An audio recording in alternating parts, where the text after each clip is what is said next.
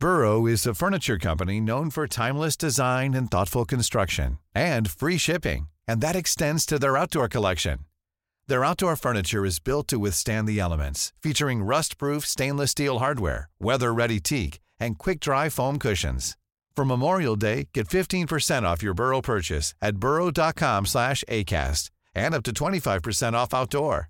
That's up to 25% off outdoor furniture at burrow.com slash ACAST. Millions of people have lost weight with personalized plans from Noom, like Evan, who can't stand salads and still lost 50 pounds. Salads, generally, for most people, are the easy button, right? For me, that wasn't an option. I never really was a salad guy. That's just not who I am. But Noom worked for me. Get your personalized plan today at Noom.com. Real Noom user compensated to provide their story. In four weeks, the typical Noom user can expect to lose one to two pounds per week. Individual results may vary. Hi, I'm Daniel, founder of Pretty Litter. Did you know cats tend to hide symptoms of sickness and pain? I learned this the hard way after losing my cat, Gingy. So I created Pretty Litter, a health monitoring litter that helps detect early signs of illness by changing colors, saving you money and potentially your cat's life. Pretty Litter is veterinarian developed, and it's the easiest way to keep tabs on your fur baby's health right at home. Go to prettylitter.com and use code ACAST for 20% off your first order and a free cat toy. Terms and conditions apply. See site for details. تاریخ اروپا مخصوصا تاریخ اروپای مدرن از تاریخ مسیحیت جدا نیست. نمیشه از یکی سر در آورد بدون دونستن اون یکی. اصلا شدنی نیست واقعا. بجز این تاریخ مذهب در اروپا فقط هم موضوع دینی نیست. موضوع تاریخ هم هست موضوع سیاست هم هست موضوع تاریخ علم هم هست موضوع تاریخ فرهنگ و معماری و هنر و اینها هم هست. چون در قرنهای گذشته این چیزا در اروپا بیشتر روی بستر فرهنگ مسیحی زندگی کرده و تغییر کرده. بر همین فرهنگ غرب وقتی میگیم مخصوصا در قرنهای گذشته در واقع داریم از فرهنگ مسیحیت صحبت می‌کنیم. این ویدیو البته درباره مسیحیت میگیم در غرب ولی درباره اروپاست درباره هویت اروپایی که خیلی نزدیک به داستان مسیحیت و به فرهنگ مسیحیت. و این جدا هم هست از وضعی که امروز مذهب در اروپا داره. اول اصلا یه نگاه بکنیم به وضع امروز مذهب در اروپا تا بعد برسیم سر قصه خودمون.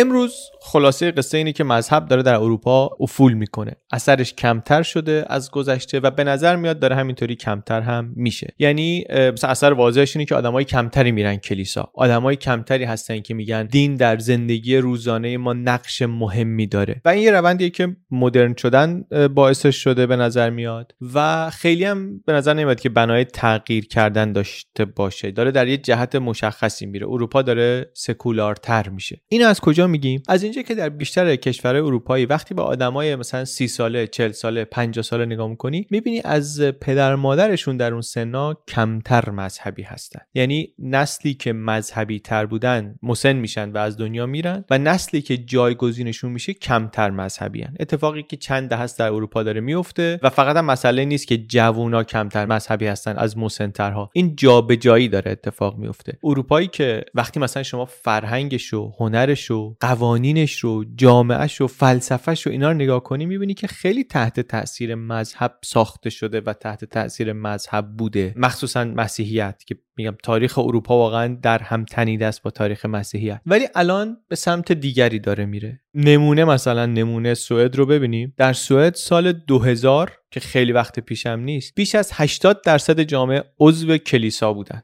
یعنی ثبت نام کرده بودن عضو کلیسا بودن. حالا این به معنی نیست که خیلی مذهبی بودن ولی بالاخره یه شاخصه دیگه. سال 2008 یعنی 8 سال بعد این رسید به 72 درصد. سال 2019 شد 56 درصد. یا این نمودار رو ببینید بر اساس نظرسنجی سال 2007 2008 درصد آدمایی که تو هر کشوری گفتن که مذهب در زندگیشون نقش مهمی نداره. از استونی که اون بالاست غیر مذهبی ترین کشور اروپاست تا اون پایین ترکیه و گرجستان و ارمنستان اینا که به منطقه ما نزدیکتر هم هستن از مذهبی ترین کشورهای اروپا هم حساب میشن. نمودارها و جدولهای دیگه هم هست. هم تو این صفحه می‌تونید ببینید هم یه خورده کنجکاو باشین جاهای دیگه میشه پیداشون کرد. حالا ما ترتیب ها و اینا رو خیلی باهاش کار نداریم. ممکنه فرق کنن ممکنه یه خورده بالا پایین بشه ولی روند کلی به نظر می‌رسه که همینه که اروپا داره سکولارتر میشه نقش مذهب داره توش کم میشه. این جالبه به خاطر اینکه می‌دونیم یک زمانی چقدر در اروپا مذهب مهم بوده. حالا به جز جنگایی که با مسلمونا کردن اروپا یا سر دین سر مذهب چقدر تو اروپا با هم جنگیدن سرش چقدر خون همو ریختن چقدر تکفیر کردن همدیگه رو به سیخ کشیدن همدیگه رو زنده زنده بردن رو آتیش سر اینکه غسل تعمید مثلا کی باید انجام بشه سر اینکه طلاق میشه گرفت یا نمیشه گرفت سر اینکه این شراب که میگیم خون مسیحه نمادین داریم میگیم مثلا یا واقعا خون مسیحه یا کلی اختلاف نظرهای دیگه. ولی همین اروپا انگار داره میره به سمت اینکه نقش مذهب توش کمتر میشه. نه به خاطر اینکه مذهب فایده ای براشون نداشته و نداره چیزی که از مذهب داشته می‌گرفته جامعه خیلی ارزشمند بوده و به راحتی هم اینو جای دیگه نمی‌تونه پیدا کنه. هدف برای زندگی معنی زندگی یه امیدی که بعد از مرگ هم ادامه داشته باشه بنیانهای اخلاقی عدالت اینا چیزاییه که خب مذهب کمک می‌کرده این رو به جامعه می‌داده. ولی در فرایند مدرن شدن از این دور شده و اینها هم سعی کرده نیازش از جاهای دیگه فراهم بکنه. حالا یه جاهایی در اروپا زودتر سریعتر یه جاهایی هم کنتر و دیرتر. ما وارد چراش نمیشیم. بعضیا مثلا میگن ثروت و رونق اقتصادی انتخاب های مردم رو زیاد کرده و این روند اتفاق افتاده. بعضیا میگن علم آمده مثلا توضیح بهتری برای جهان به دست داده. یا دنیا به هم وصلتر شده نزدیکتر شده ایده ها و حرفا سریعتر منتقل میشن. یا امنیت مثلا بیشتر آدما نیاز کمتری به معنویت دارن. یا حالا توضیحات دیگری که ممکنه داشته باشه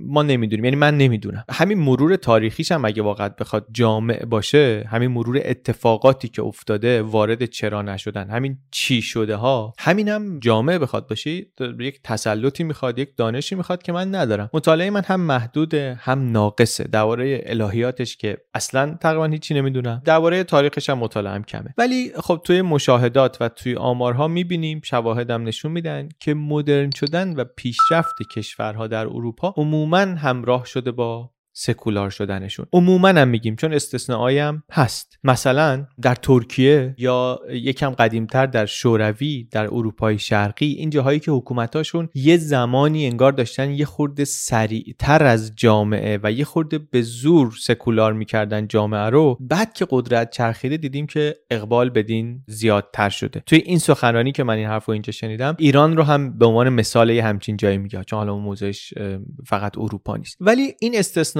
به کنار ما داریم درباره روند کلی حرف می‌زنیم. چون اونجا هم یه خورده عامل دیگه توش دخالت کرده دیگه. و داریم اینطوری بهش فکر می‌کنیم که اگر این روندی باشه که دیرتر و زودتر بشه پیش بینی کرد جاهای دیگه هم اتفاق بیفته به نظرم خیلی جالبه برای ما و خیلی مهمه که ببینیم که راهی که در اروپا طی شده چطوری بوده. نه به خاطر اینکه همه جا عین این میشه ولی به خاطر اینکه حداقل بدونیم اونجا چطوری این روند طی شد. تمرکزمون روی اروپاست تو این ویدیو فعلا به آمریکا و بقیه دنیا کاری نداریم. موضوعمون مذهب در اروپاست و در واقع تاریخ مسیحیت در اروپاست که مذهب اصلی بوده و هست. اول ولی بریم عقب ببینیم اول داستان مذهب و مسیحیت در اروپا چی بوده. از دوران پیشا تاریخ مال قبل از اختراع نوشتن بگذریم از دوران باستارم بپریم برسیم به قرنهای اول میلادی و زمان امپراتوری روم. جمهوری روم می‌دونیم تقریبا 20 قرن پیش جمع شد.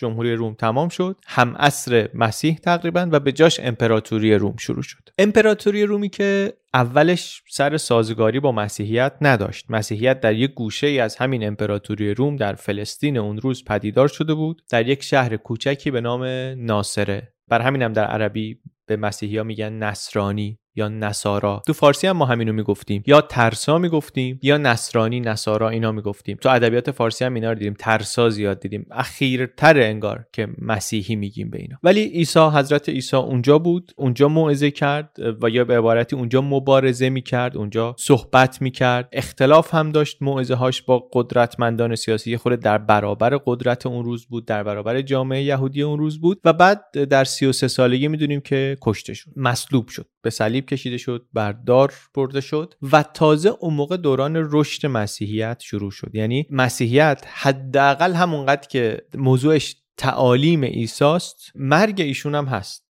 اینکه عیسی چطور مرد اصلا کشته شد یا عروج کرد؟ و اگه عروج کرد بدنش عروج کرد یا روحش عروج کرد؟ یا بدنش با روحش عروج کرد؟ اینا حاشیه های داستان مسیحیت نیست. اصل قصه است. اگر عیسی به صلیب کشیده نمی‌شد اصلا مسیحیت احتمالا طور دیگری بود. حالا اینم حرفیه که داستان داره دیگه. مسیحیت برای ما که تربیت مسلمونی داشتیم یه خود ممکنه غریب باشه این ویژگیش و یه خورده به نظر بیاد که مثلا چرا اینقدر داستانای اینطوریش مهمه؟ مثلا احکام و اینا نداره. یهودیت می‌دونیم داره می‌بینیم ولی ها ندارن احکام و اینا. برای من کم اطلاع حداقل این تفاوتا خیلی جالبه. فقط این نیست که مثلا مسلمونا و مسیحیا پیغمبراشون با هم فرق بکنن. تفاوت یه خورده بیشتر از این حرف ولی بگذریم بگذریم. اون چیزی که اینجا به داستان ما مربوط میشه اینه که بعد از یک مدتی مسیحیت وارد اروپا میشه وارد روم میشه. یه خورده تو ویدیوی واتیکان و ایتالیا و اینا دربارش صحبت کردیم که سنت پیتر الان بازیلیکای بزرگ واتیکان به نامش مقبرش اونجاست پتروس مقدس یکی از دوازده حواری مسیح آمد روم و مسیحیت آمد و وارد روم شد. وارد روم شد ولی خب ممنوع بود. خود ایشون همونجا کشته شد واژگون بر صلیب شد و بعد از ایشون هم دوران سختی مسیحیان ادامه پیدا کرد. ممنوع بود و اینا زیرزمینی بودن. در حالتی که حالا خود دینه هم هنوز شکل نگرفته. درست معلوم نیست اصلا مسیحیت یعنی چی. تو اون قرنهای اول نشستن تدوین کنن که وقتی که میگیم عیسی منظورمون چیه؟ دقیقا چیه؟ الهیات مسیحیت هنوز شکل نگرفته. ولی ممنوعه و به سختی در روم سرکوب میشه در امپراتوری روم. و بعد از چند سال ممنوعیت و آزار و تعقیب و مجازات و کشته شدن مسیحیان نهایتا در قرن چهارم میلادی می‌دونیم مسیحیت از دینی که ممنوع بود در روم تبدیل میشه به تنها دینی که حالا دیگه مجازه در روم. سال 380 در زمان کنستانتین اولین امپراتور روم که مسیحی میشه یه اتفاق خیلی مهمی میفته. حالا این مسیحی شدن یه قصه است. اتفاق خیلی مهمی که میفته اینی که میده ایشون یک شورایی درست میشه همه اسقفا و اینا از جاهای مختلف میاد میده کتابهایی رو که کتابهای مختلفی رو که وجود داشته جمع می‌کنن چهار تاش رو انتخاب می‌کنن میگن انجیل واقعی اینه. این چهار تا کتاب جمعش با هم دیگه میشه کتاب مقدس میشه انجیل. بقیه این کتابایی رو که تو این چهار قرن نوشته شدن در تقریر و شرح موعظات مسیح و اینها همه رو دیگه باید بگذاری کنار. اینا رو جمع کردن باعث نوشته های دیگه. این شد کتاب مقدس. یه کار دیگه که کردن اون موقع تو اون شورا این بود که نشستن این اسقفایی که از این ور جمع شده بودن نشستن دور هم بحث کردن و بعد نتیجه گیری کردن که اصلا مسیحیت چی هست و چی نیست. 400 سال بود که داشتن زندگی می‌کردن دین داشتن مسیحی وجود داشت ولی تعریف نشده بود مفاهیم مسیحیت. عیسی مسیح اصلا کیه؟ خدا چیه؟ روح القدس چیه؟ این بحثا شکل گرفتن مسیحیت کاتولیک اون دین اولیه در قرن چهار بود و در دوره امپراتوری روم. اونجا این خط اصلی رو مشخص کردن و بعد دیگه حالا که خط اصلی مشخص شد میشه گفت که هر کی از این خط بیرونه انحرافیه بدعت گذاره چون مذهب کاتولیک مسیحیت کاتولیک اصلی اساسی این مشخص شد. جهان شمول هم هست هم, هم همینه. همین که هست چارچوبش همینه. دیگه بیرون از این میشه انحرافی و بدعت گذار که گفتیم قرن چهارم؟ از اون قرن چهار و پنج تا 500 سال بعد ظرف این پنج قرن اروپا کم کم مسیحی شد. از قرن پنج تا قرن ده سالهایی که معروف به دارک ایج یا اسم کمتر جنجال برانگیزش قرون وسطای آغازین ارلی میدل ایج از سقوط امپراتوری روم قرن پنج تا قرن ده. امپراتوری روم همینطوری میره پایین و همزمان با پایین رفتن این مسیحیت داره در اروپا میاد بالا. اولین کشوری که دین رسمیش میشه مسیحیت ارمنستانه در 301 میلادی. آخرین کشورهایی هم که در اروپا مسیحی شدن شمال اروپا هن. کشورهای بالتیک و اسکاندیناوی و اینها. که قرن دیگه اینا قرن دوازده.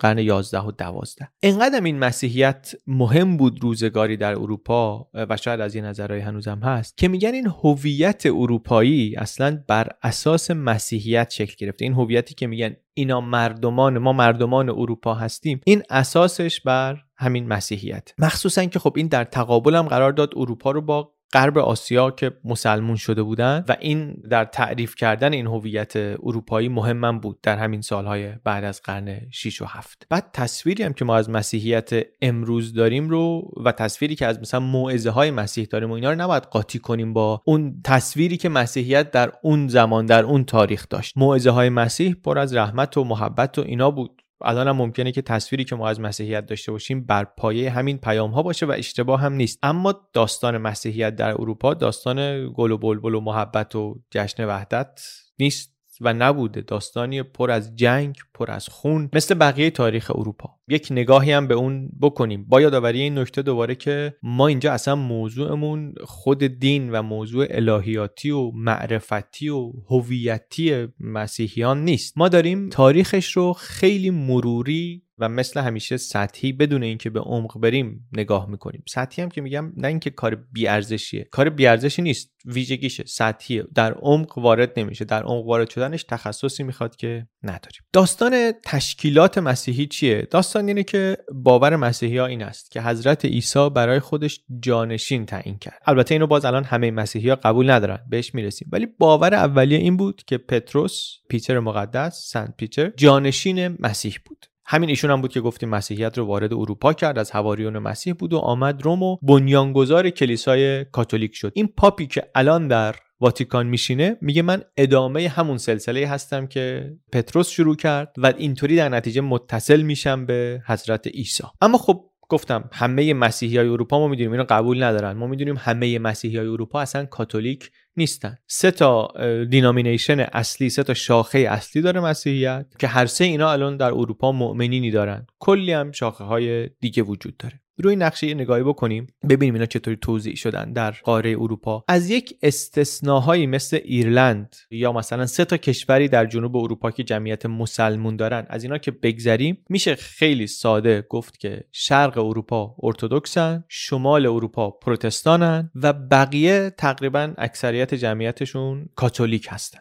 خیلی ساده سازی شده دیگه. شرق ارتودکس شمال پروتستان جنوبم کاتولیک. خیلی البته شاخه های دیگه هست که اونا پیروان کمتری دارن ولی اصلش این ستا هن. از نظر درصد جمعیتی هم وضعشون یه همچین چیزیه. بیشتریا همچنان کاتولیکن. فرق اینا با هم چیه؟ این حالا تو قصه تاریخیش میگیم. اول ارتودکسا رو بگیم. ارتودکسا و کاتولیکا چی شد از هم جدا شدن. چون اول اینا جدا شدن دیگه. اول همه کاتولیک بودن. ده قرن اول تا قرن ده. بعد قرن یازده ارتودکس ها جدا شدن. بعد قرن 16 هم پروتستان جدا شد. حالا من تا قبل از تحقیق واسه این ویدیو واقعا خیلی خیلی کم می‌دونستم از این داستان تاریخی. ولی الان یه تصویر خلاصه خوبی دارم. این ویدیو هم برای همینه که اون تصویر ساده رو به شما هم بگم. باز یادآوری کنم در مورد همه ویدیوها این هست در مورد این که موضوع برای بعضی موضوع خیلی خیلی مهمیه بگم که این موضوع پر از ظرافت و دقایقی که من صلاحیت صحبت دربارش رو ندارم. براش باید رفت سراغ متخصصین و اینها. یه مقدار اصلا تفاوت همین کاتولیک ها و ارتودکس ها تفاوت های تخصصی الهیاتیه که من اصلا نمی‌فهمم از روی متنش بخونم نمی‌فهمم. اینکه عیسی مسیح خداست یا انسانه؟ هر کدوم یه جور باور دارن یا هر دوه.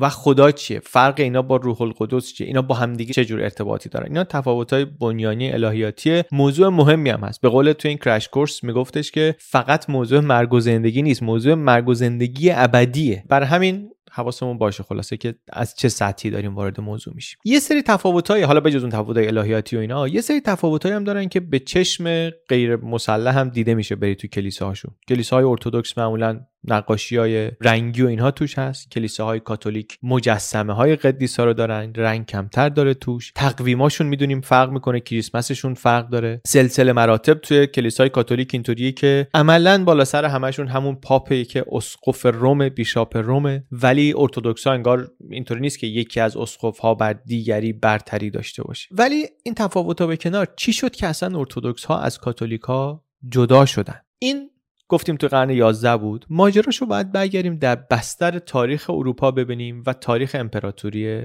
روم. چرا میگیم امپراتوری روم؟ با اینکه امپراتوری روم قرن پنج جمع شده. چون امپراتوری روم درسته که جمع شد ولی در غرب بود که جمع شد. در شرق در آسیای صغیر در استانبول امروز امپراتوری بیزانس هنوز هست که اون موقع بهش میگن روم. روم شرقیه و خودشون هم میگن ما ادامه همون امپراتوری روم هستیم. ما هم در ایران بهشون میگیم امپراتوری روم. امروز ولی مورخین اینطوری بهشون نگاه می‌کنن که میگن اینا امپراتوری بیزانسن. بیزانسیوم همون شهری بود که بعدا شد قسطنطنیه بعدا شد استانبول. شهر یونانی هم بود. کلیسای ارتدکس هم کلیسای یونانی. اینا نه تنها قرن پنج نیفتادن قرن پنج که امپراتوری روم غربی افتاد. اینا نه تنها اون موقع نیفتادن تا هزار سال بعدش تا ده قرن بعدش هم اینا بودن و حکومت می‌کردن امپراتوری بیزانس. تا هزار سال بعدش که عثمانیا آمدن و از قسطنطنیه رو از دستشون گرفتن. جدا شدن ارتودکس ها از کاتولیک ها گفتیم اتفاقیه که در قرن 11 افتاد. شرق و غرب از هم جدا شدن. کلیسای روم شرقی در استانبول قسطنطنیه اعلام استقلال کرد از کلیسای روم که مرکزش در روم بود. جدا شدنی که هم الهیاتی بود هم سیاسی بود. غرب لاتین بود شرق یونانی بود. غرب در روم بود شرق در کنستانتینوپل بود قسطنطنیه. شهر یونانی بود. یکیشون شد مرکزی کلیسای کاتولیک یکی شد مرکزی کلیسای ارتودکس فقط هم جدا نشدن بگی اینا به راه خود رفتن اونا به راه خود. همدیگر رو تکفیر کردن. اونا گفتن اینا باطلن. اینا گفتن اونا کافرن. داستان جالبی هم هست چون درسته که روم کلیسای مهمتری داشت. از همون اول به این معنی که اسقف روم در رأس دنیای مسیحیت بود. یک نهاد مقتدری درست کرده بود برای خودش و راهش رو هم پیدا کرده بود. اما از بعد از سقوط امپراتوری روم خود روم افت کرده بود در مقابل قسطنطنیه. مرکز قدرت سیاسی هم در اروپا دیگه روم نبود. یه امپراتوری روم درست شد بعدا ولی این امپراتوری مقدس روم هم مرکزش در روم نبود. در حالی که قسطنطنیه مرکزیت سیاسی هم داشت. این در غرب که میگیم بعدا امپراتوری مقدس روم درست شد اینم تو یه ویدیو دیگه گفتیم. مرکز سیاسیش مثلا در آلمان امروز بود در آخن بود. مشروعیت مذهبیش رو از پاپ روم می‌گرفت. اتفاقا وقتی هم که در غرب تونست پاپ تکیه بکنه به اون قدرت سیاسی وقتی متحد تونست بشه در قالب همون امپراتوری مقدس روم یه خورده ای دوباره تونست قدرت بگیره در مقابل کلیسای ارتودکس قسطنطنیه. اینا هر دو همدیگه رو بدعت گذار می‌دیدن هر دو انحرافی می‌دیدن خودشون رو مسیحیت واقعی می‌دیدن. اختلافات دینی اختلافات سیاسی کارشون کشید به جنگ. بسیار درگیری و تخریب داشتن در طول چهار قرن پنج قرن بعدی از قرن 11 تا 15 و بعد هم قسطنطنیه اصلا از دست مسیحی گفتیم خارج شد. و مسلمانان عثمانی آمدن و گرفتنش. مرکزیت کلیسای ارتودکس هم دیگه منتقل شد از استانبول به مسکو. چه سالی؟ 1453 که قبلا هم گفتیم یکی از مهمترین سال هاست در تاریخ حداقل منطقه ما. 1453 سالیه که سلطان محمد فاتح وارد استانبول شد. این پس داستان جدا شدن ارتودکس هاست از کاتولیکا. زلزله بعدی در دنیای مسیحیت مال مال یه قرن بعد از فتح استانبوله یا سقوط استانبوله قرن 16 وقتی که پروتستان ها درست شدن. لوتری ها درست شدن درست درش رو بخوایم بگیم. اینو دربارش صحبت می‌کنیم. ولی یه حواسمون هم باشه به روند کلی تاریخ فکر در اروپا دیگه. ما داریم وقتی میگیم قرن 15 قرن 16 داریم وارد قرنهایی میشیم که کم کم عقل بشری داره میاد وسط و دین رو به چالش می‌کشه در اروپا. همون روندی که بعدا منجر میشه به انقلاب علمی به روشنگری enlightenment به انقلاب صنعتی. اینا تیکه تیکه های پازلی که نهایتا داستان تمدن غرب رو می‌سازن اینو در تاریخ مسیحیت میشه دید. با اتفاقی که در این قرن 16 افتاد با ظهور آقای مارتین لوتر. ظهور مارتین لوتر به وجود آمدن شاخه جدیدی که امروز بهشون میگیم پروتستان ها کی؟ رسما از 1517 ولی خب در واقع زمینه هاش از مدتی قبل شروع شده بود. این اون فرایندی که بهش میگن اصلاحات دینی رفورمیشن. بیشتر احتمالا شاید با این اسم شنیده باشیم. پروتستانتیسم. داستانی که در مارتی لوتر شروع شد در ویتنبرگ آلمان شهر کوچیک در آلمان امروز و با مقیاس اون روز خیلی سریع شمال اروپا رو حداقل در نوردید. اول در اون منطقه بعد آلمان اون روز یا امپراتوری مقدس روم و بعدم اروپا رو. چی باعث شد که اینقدر سریع پخش بشه؟ تکنولوژی روز تکنولوژی که تازه آمده بود و خیلی کمک می‌کرد به انتقال سریع ایده ها ماشین چاپ. کی هستیم؟ قرن 16 تشکیلات پاپ ظرف چند قرن گذشته نهاد قدرتمندی در روم درست کرده در رأسش هم کسی میشینی که جانشین مسیح می‌بینه خودش رو. این یکی از همون چیزهای مهمیه که لوتر آمد زد زیرش و گفت ما قبول نداریم. اصلا مسیح جانشین نداشته. بعد ما کشیش نمی‌خوایم. هر کسی می‌تونه کشیش خودش باشه. حرفای مهم لوتر اینا بود. لوتری که خودش مانک بود. خودش روحانی مسیحی بود جوونی بود اول حقوق خونده بود بعد آمده بود تو کلیسا. ولی از وضع کلیسا و از رفتار پاپ و تشکیلات واتیکان شاکی بود. می‌گفت این تشکیلاتی که درست شده و رشد کرده و خیلی هم تشکیلات نزدیک بود به قدرت دیگه. یه زمانی اصلا پادشاه بودن پاپا. گفتیم پادشاهی پاپا داشتیم ما. و پادشاه های قدرتمندی هم بودن یه زمانی. یه زمانی هم شاه نبودن خودشون ولی تسلطشون روی شاه روی امپراتور زیاد بود. در قرن 16 که لوتر آمد دیگه فاز اینا اینطوری بود که یه جوری به طبقات بالا نزدیک بودن که می‌گفتن طبقات بالا به خدا نزدیکترن.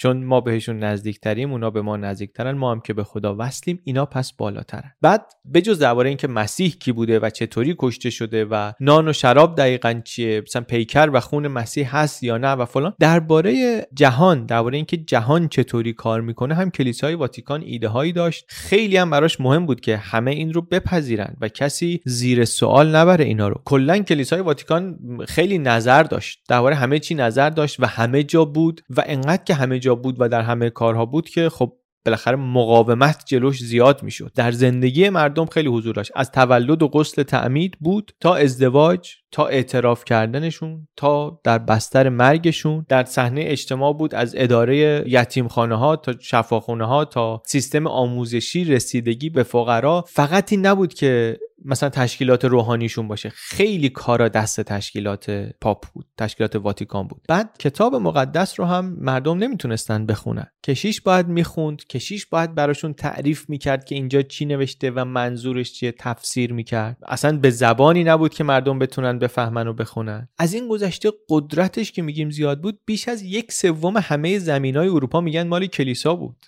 یعنی همچین قدرت و ثروتی دستش بود. و لوتر هم همینطوری دل خوشی نداشت به خاطر همین قصه هایی که گفتیم و مثل بعضی های دیگه یعنی اولین نفری نبود لوتر که صدای اعتراض بلند کرده بود ولی همینطوری دل خوشی نداشت از این وضع. مثلا می‌گفت که اینا میگن برای رستگاری ایمان داشتن کافی نیست باید یه کارایی هم بکنی. ایمان و عمل صالح لازمه. فکر کنم مثلا تقریبا میشه گفت عمل صالح نمی‌دونم. Faith and good work لازمه. هم faith هم good work و اون good work یه چیزی بود که باعث اختلاف بود. پاپا از این تفسیرای تازه و جالبی داشتن. حالا میگم جلوتر ولی یه بار اون چیزی که میگن جرقه قصه بود این بود که یه بار دید لوتر که این پاپ یه کسی رو فرستاده شهرشون برای مغفرت فروشی. مغفرت فروشی. این یه برنامه بود که اون موقع کلیسای کاتولیک داشت. خیلی هم business model جالبی داشت. به مردم می‌گفتن که این درگذشتگان شما اینا در عالم برزخ معطلن. اینا در زمین گناه کردن. نمی‌تونن برن بهشت. تو عالم برزخن. اونجا روحشون در عذابه. شما می‌تونید اینا رو از عذاب در بیارید. می‌تونید نجاتشون بدید. چطوری؟ پول بدید. برای اینها مغفرت بخرید.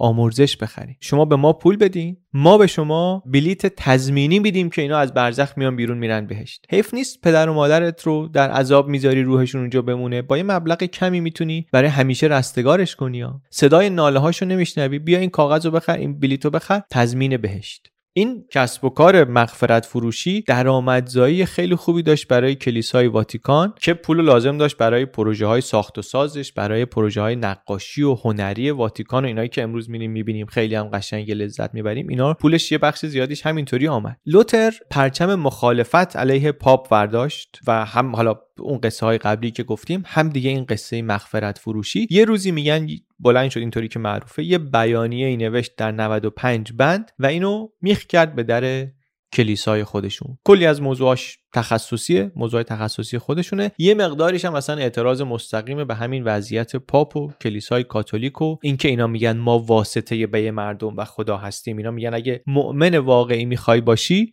باید کار خوب بکنی گود ورک بکنی. از جمله باید بیای از راه ما از مسیر ما بری و به ما پول بدی. لوتر می‌گفت نه. برای رستگاری ایمان لازمه و همون ایمان هم کافیه. این چیزهایی که شما میگید گود ورک نماز و دعا و روزه و اینا اینا نمی‌تونه اصلا ما رو به رستگاری برسونه. سولا فیده فقط ایمان. این حرف لوتر خیلی سریع پخش شد به خاطر همون قصه اختراع ماشین چاپ که گفتم و عده زیادی باهاش همدل شدن. همین بیانیه لوتر رو چاپ کردن پخش شد 2000 نسخه ازش در اروپا چرخید و اینطوری به قول کلیسای واتیکان فتنه شروع شد. فتنه بزرگی هم بود. اساس واتیکان رو داشت می‌برد زیر سوال. چون لوتر اومده بود می‌گفت ما کشیش نمی‌خوایم. هر کسی کشیش خودشه. هر کسی می‌تونه وصل بشه به خدا. کشیش لازم نیست. تشکیلات لازم نیست. واکنش واتیکان هم بود که این فرقه انحرافی این بدعت. اینا هم از این می‌گفتن. اصلا کی گفته پاپ جانشین مسیحه؟ کی گفته فقط شما می‌تونید بگید منظور خدا چیه از این چیزی که اینجا نوشته؟ کشیش هم که مثل بقیه. نگاه می‌کنه می‌فهمه بقیه هم می‌تونن نگاه کنن بخونن بفهمن دیگه. همین کتاب بسه. همین کتاب بسه. مخصوصا فقرا که فشار روشون بیشتر بود بیشترم هوادار ایده لوتر شدن. بالاخره گفتم کلیسای واتیکان فازش این بود که اشراف و اینا به خدا نزدیکترن تا فقرا و خب این برای مردم عادی حرف جالبی نبود. البته اونایی که جذب شدن همه فقرا نبودن. یک تعدادی از آدمای قدرتمند آدمای بهرهمندم. هرچند بیشترشون با واتیکان بودن اما تعدادی از اینا هم در همون آلمان امروز طرفدار لوتر شدن. پناهش دادن. فرار کرده بود تحت تعقیب بود قایمش کردن. بعد در اون دوران فرار نوشت و نوشت و بیشتر نوشت. صد جلد کتاب می‌گفتن نوشت. بعد برخلاف تعلیمات مسیحی که می‌گفت کشیشا ازدواج نباید بکنن رفت ازدواج کرد. این خودش خیلی مسئله بود. یکی از همفکران نزدیکش کسایی که همفکرش بود گفت که با این کار اونم در این برهه حساس کنونی که آلمان بیش از هر وقت دیگری آلمانیا بهش نیاز دارن لوتر خودش رو و شهرتش رو خراب کرد. ولی این کارو کرد ازدواج کرد. یا یه کار بسیار مهم و اثرگذار دیگری که کرد انجیل رو برداشت به زبان آلمانی ترجمه کرد. به آلمانی اون روزی که مردم می‌تونستن بخونن بفهمن. الجیل ممنوع بود اصلا به جز به لاتین و یونانی خوندنش ممنوع بود. ولی این کارو کرد. این هم گناه نابخشودنی بود از نظر کلیسا. به خاطرش میسوزوندن آدما رو. زنده زنده میسوزوندن کسی رو که این کارو بکنه. ولی این کارو کرد صدها هزار نسخه از این انجیل آلمانی انجیل لوتر چاپ شد و آمد دست مردم و این شد که دیگه دعوا خیلی بالا گرفت. این دیگه فقط یک اختلاف مذهبی نبود. این بهش میگن اصلاحات رفورمیشن و وقتی داشت می‌گفت همه می‌تونن بخونن حرف خدا رو همه می‌تونن بفهمن این خب از اون یه دعوتی هم هست برای باسواد شدن. بعد اینو تو اون مقطع زمانی ببینیم بذاریم کنار اینکه دستگاه چاپ هم آمده. کل این کار خوندن و سواد و دانش و اینا داره در دسترس آدمای بیشتری قرار می‌گیره. سواد میشه یه راهی برای ایمان. بر همین اینا تغییرات بزرگیه که در اثر یا حداقل همزمان با این اصلاحات و رفرمیشن اتفاق میفته. بعد شکل شورش اجتماعی هم به خودش گرفت. پروتستان بودن اینا اعتراض می‌کردن. پروتست یک بخشی از هویتشون بود و موند. در جنوب آلمان دهقانها به اعتراض قیام کردند. شورش های اجتماعی شکل گرفت. انقلاب اجتماعی شد. یه جاهایی رفت حرکت که لوتر خودش رو بعد ازش جدا کرد. انقلاب بزرگی بود و البته شدیدن هم سرکوب شد. شدید سرکوبش کردن. منتها بعدا در همون امپراتوری مقدس روم که در واقع یه امپراتوری بود ولی یک امپراتوری نبود. تیکه تیکه بود. یه مجموعه بزرگی بود از دولت‌های محلی دولت شهرهای کوچیک. 37 تا 39 تا اگه اشتباه نکنم مثلا دولت شهر تو اون موقع. بعضی از همینا که همه خب کاتولیک بودن همه در پیوند با روم بودن قبلش بعضی از اینا شروع کردن پروتستان شدن. حاکمشون شاهشون از کلیسای روم برید. این می‌تونست کاملا هم انگیزه سیاسی داشته باشه. چون تا قبلش داشتن قدرت و شریک می‌شدن با کلیسا. بعد دیدن حالا یه فضایی که ما می‌تونیم قدرت رو بر خودمون داشته باشیم به کسی هم جواب پس ندیم. تو اروپایی که گفتیم یک سوم زمین مال کلیسای رومه طرف وقتی می‌بره از کلیسای روم زمین مال خودش میشه. مالیاتا همه تو جیب خودش میره. بعد ممکنه بتونه موروسی کنه حکومت رو اینجا توی این ایالت خودش که بعضیاشون همینطوری کردن. مثل پروس همینطوری درست شد. اونجا پروسی که بعدا اومد و آلمان رو هم گرفت. بر همین رفورمیشن یک موضوع کاملا سیاسی هم شد از همون قرن 16 و نقش لوتر رو هم در تاریخ اروپا و تاریخ آلمان بعضیا از این نقش مذهبی هم بزرگتر می‌بینن. تاریخ آلمان رو وقتی می‌خونی گاهی میگن که مارتین لوتر پدر ملیگرایی آلمانیه. آلمانی که ملیگرایی آلمانی مال کیه؟ ما گفتیم لوتر مال قرن 16 1550 اینا. آلمان نیمه دوم قرن 19 که اصلا کشور میشه. ملیگرایی آلمانی تو قرن 19 که اوج می‌گیره. اما آلمانیا اونجا بودن. مردمان جرمن داشتیم. قرنها قبل از اینکه جرمنی داشته باشیم. در امپراتوری مقدس روم بودن. قبلترش در حکومت های دیگه بودن. یه زمانی در خود امپراتوری روم بودن. و اینا خلاصه این این ناآرامی های سیاسی هم پیدا شده بود. موضوع لوتر و اثرش روی این ملیگرایی آلمانی که میگیم اینم موضوع حساسیه. موضوع مهمیه. ولی موضوع حساسی هم هست. از جمله به خاطر اینکه لوتر مخصوصا در نوشته های مؤخرترش حرفهای ضد یهودی زیادی هم زد که یهودی ها رو رد کنیم برن سیناگوگ ها رو آتیش بزنیم برای همین میگن لوتر رو مسئول این rhetoric ضد یهودی در آلمان هم می‌دونن. هرچند میگم لوتر قرن 16 و این مسئله مسئله ایه که صدای ویرانگرش حداقل 400 سال بعد داره در میاد. ولی خلاصه از این نظر هم موضوع موضوع حساس و موضوع مهمیه. از این قصه ولی اینجا بگذریم. حتما به این قصه بعدا برمیگردیم. ما الان داریم ولی داستان مسیحیت رو در اروپا میگیم. و خلاصه قصهمون تا اینجا اینه که بعد از جدا شدن پروتستان ها از کاتولیک ها مدت ها بین اینا هم درگیری و دعوا بود. همونطوری که بین ارتودکس ها و کاتولیک ها بود حالا بین کاتولیک ها و پروتستان ها بود. دعوای خونین خونریزی های بسیار در قرن 16 و 17 و 18 جنگ های سی ساله ای که قبلا ازش صحبت کردیم و با صلح وستفالیا تمام شد بزرگش بود. به جز اون کلی جنگ های کوچیک و بزرگ دیگه هم در جاهای مختلف اروپا بود. و البته فقط هم این به صورت خشونت های دینی و اینها در نیومد و به صورت جنگ های سیاسی اینطوری در نیومد کلیسای کاتولیک روم درباره اینکه جهان چطوری کار می‌کنه هم نظرات سفتی داشت و نه حاضر بود از اینا کوتاه بیاد نه اجازه می‌داد کسی چیزی در مخالفت با اینا بگه. دوران تاریک بعدی در تاریخ مسیحیت در اروپا دوران تفتیش عقاید یه دوران طولانی نبرد علم و دینه. توش کلیسا یه لیستی داره لیست کتاب های ممنوعه. از موضوعات مربوط به دین و مسیحیت توش هست تا نجوم.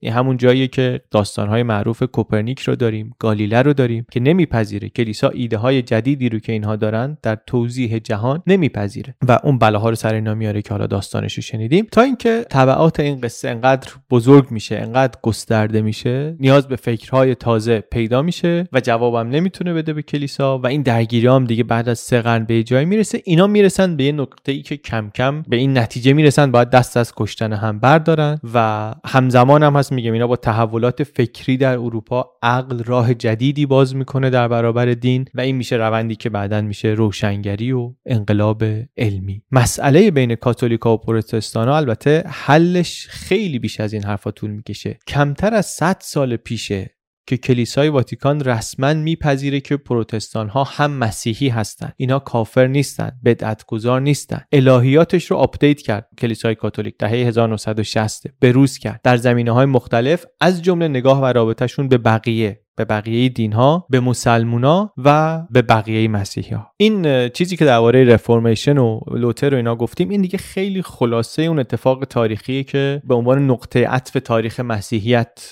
میشناسنش الان دیگه که پروتستان ها رو از کاتولیک جدا کرد. لوتر بدعت گذار شد انحرافی شد به بیان کلیسای کاتولیک باورهایی پیدا کرد بر علیه پاپ و تشکیلات واتیکان زیر سوال برد پاپو گناهی که براش زنده زنده آدم میسوزوندن و این شاخه جدید دینامینیشن جدید درست شد. بعد در طول دوران البته بسیار شاخه ها و فرقه های دیگری هم آمدن. مخصوصا توی پروتستان ها اینطوریه که هر کسی می‌تونه توش کلیسایی بنا کنه. یه جوهر حرف لوتر یه خورده این بود دیگه. هر کسی می‌تونه کشیش بشه. خیلی به ایده های جدید پروتستان ها بازتر هستن. الان می‌بینید وقتی مثلا یه چیزی مثل همجنسگرایی میاد و دین می‌خواد رابطهش رو با این دوباره بر اساس امروز تنظیم کنه پروتستان ها اون جلو هستن و زودتر از کاتولیک ها میپذیرن. این یه چیزی که حتما اگه یه خورده ای دنبال کنیم اخبار اینا رو می‌بینیم و متوجه میشیم. به جز اینا البته ما کلی هم مذاهب نیو ایج مسیحی داریم دیگه. آین های جدید و شاخه های جدید و و البته کاتولیکا همچنان میگن که تفسیر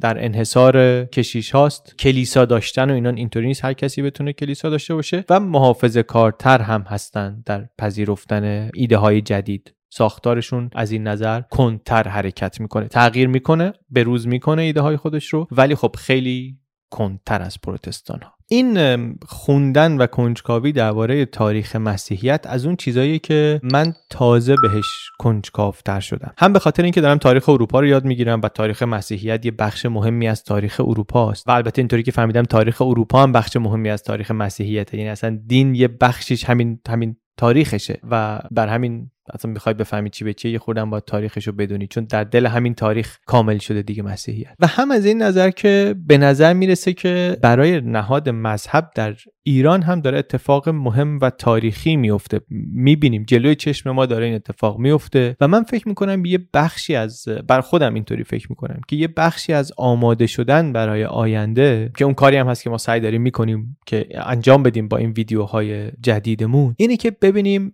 حالا که این تغییر رو داریم در جامعه ایران می‌بینیم به وضوح دیگه الان داریم می‌بینیم یه خورده نگاه کنیم ببینیم بقیه دنیا رابطهشون رو با نهاد دین چطوری تنظیم کردن. نه اینکه الانشون دقیقا چطوره که اونم موضوع خیلی مهمیه ولی سیر تنظیم این رابطه چی بوده؟ تاریخش چی بوده؟ داستانش چی بوده؟ برای یکی مثل من که هیچی نمی‌دونسته یک مطالعه کوتاه غیر عمیق و خیلی غیر تخصصی می‌تونه خیلی زیاد بکنه. دانشم رو چیزایی که می‌دونم خیلی زیاد بکنه. این ویدیو هم یه مروریه روی اون چیزایی که من تازه یاد گرفتم درباره مذهب درباره مسیحیت در اروپا و کمی هم تاریخ مسیحیت در اروپا. خیلی ممنون که دیدید. امیدوارم چیز اشتباهی توش نباشه. اگر بود شو و شما متخصص هستید و بهتر می‌دونید حتما در کامنت ها بگید که ما هم یاد بگیریم. من علی بندری هستم و این ویدیو در کانال یوتیوب بی پلاس منتشر میشه.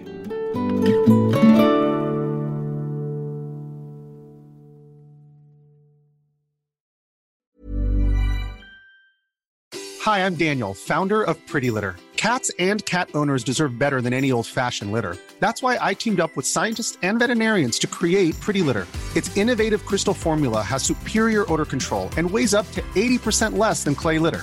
Pretty Litter even monitors health by changing colors to help detect early signs of potential illness. It's the world's smartest kitty litter. Go to prettylitter.com and use code ACAST for 20% off your first order and a free cat toy. Terms and conditions apply. See site for details.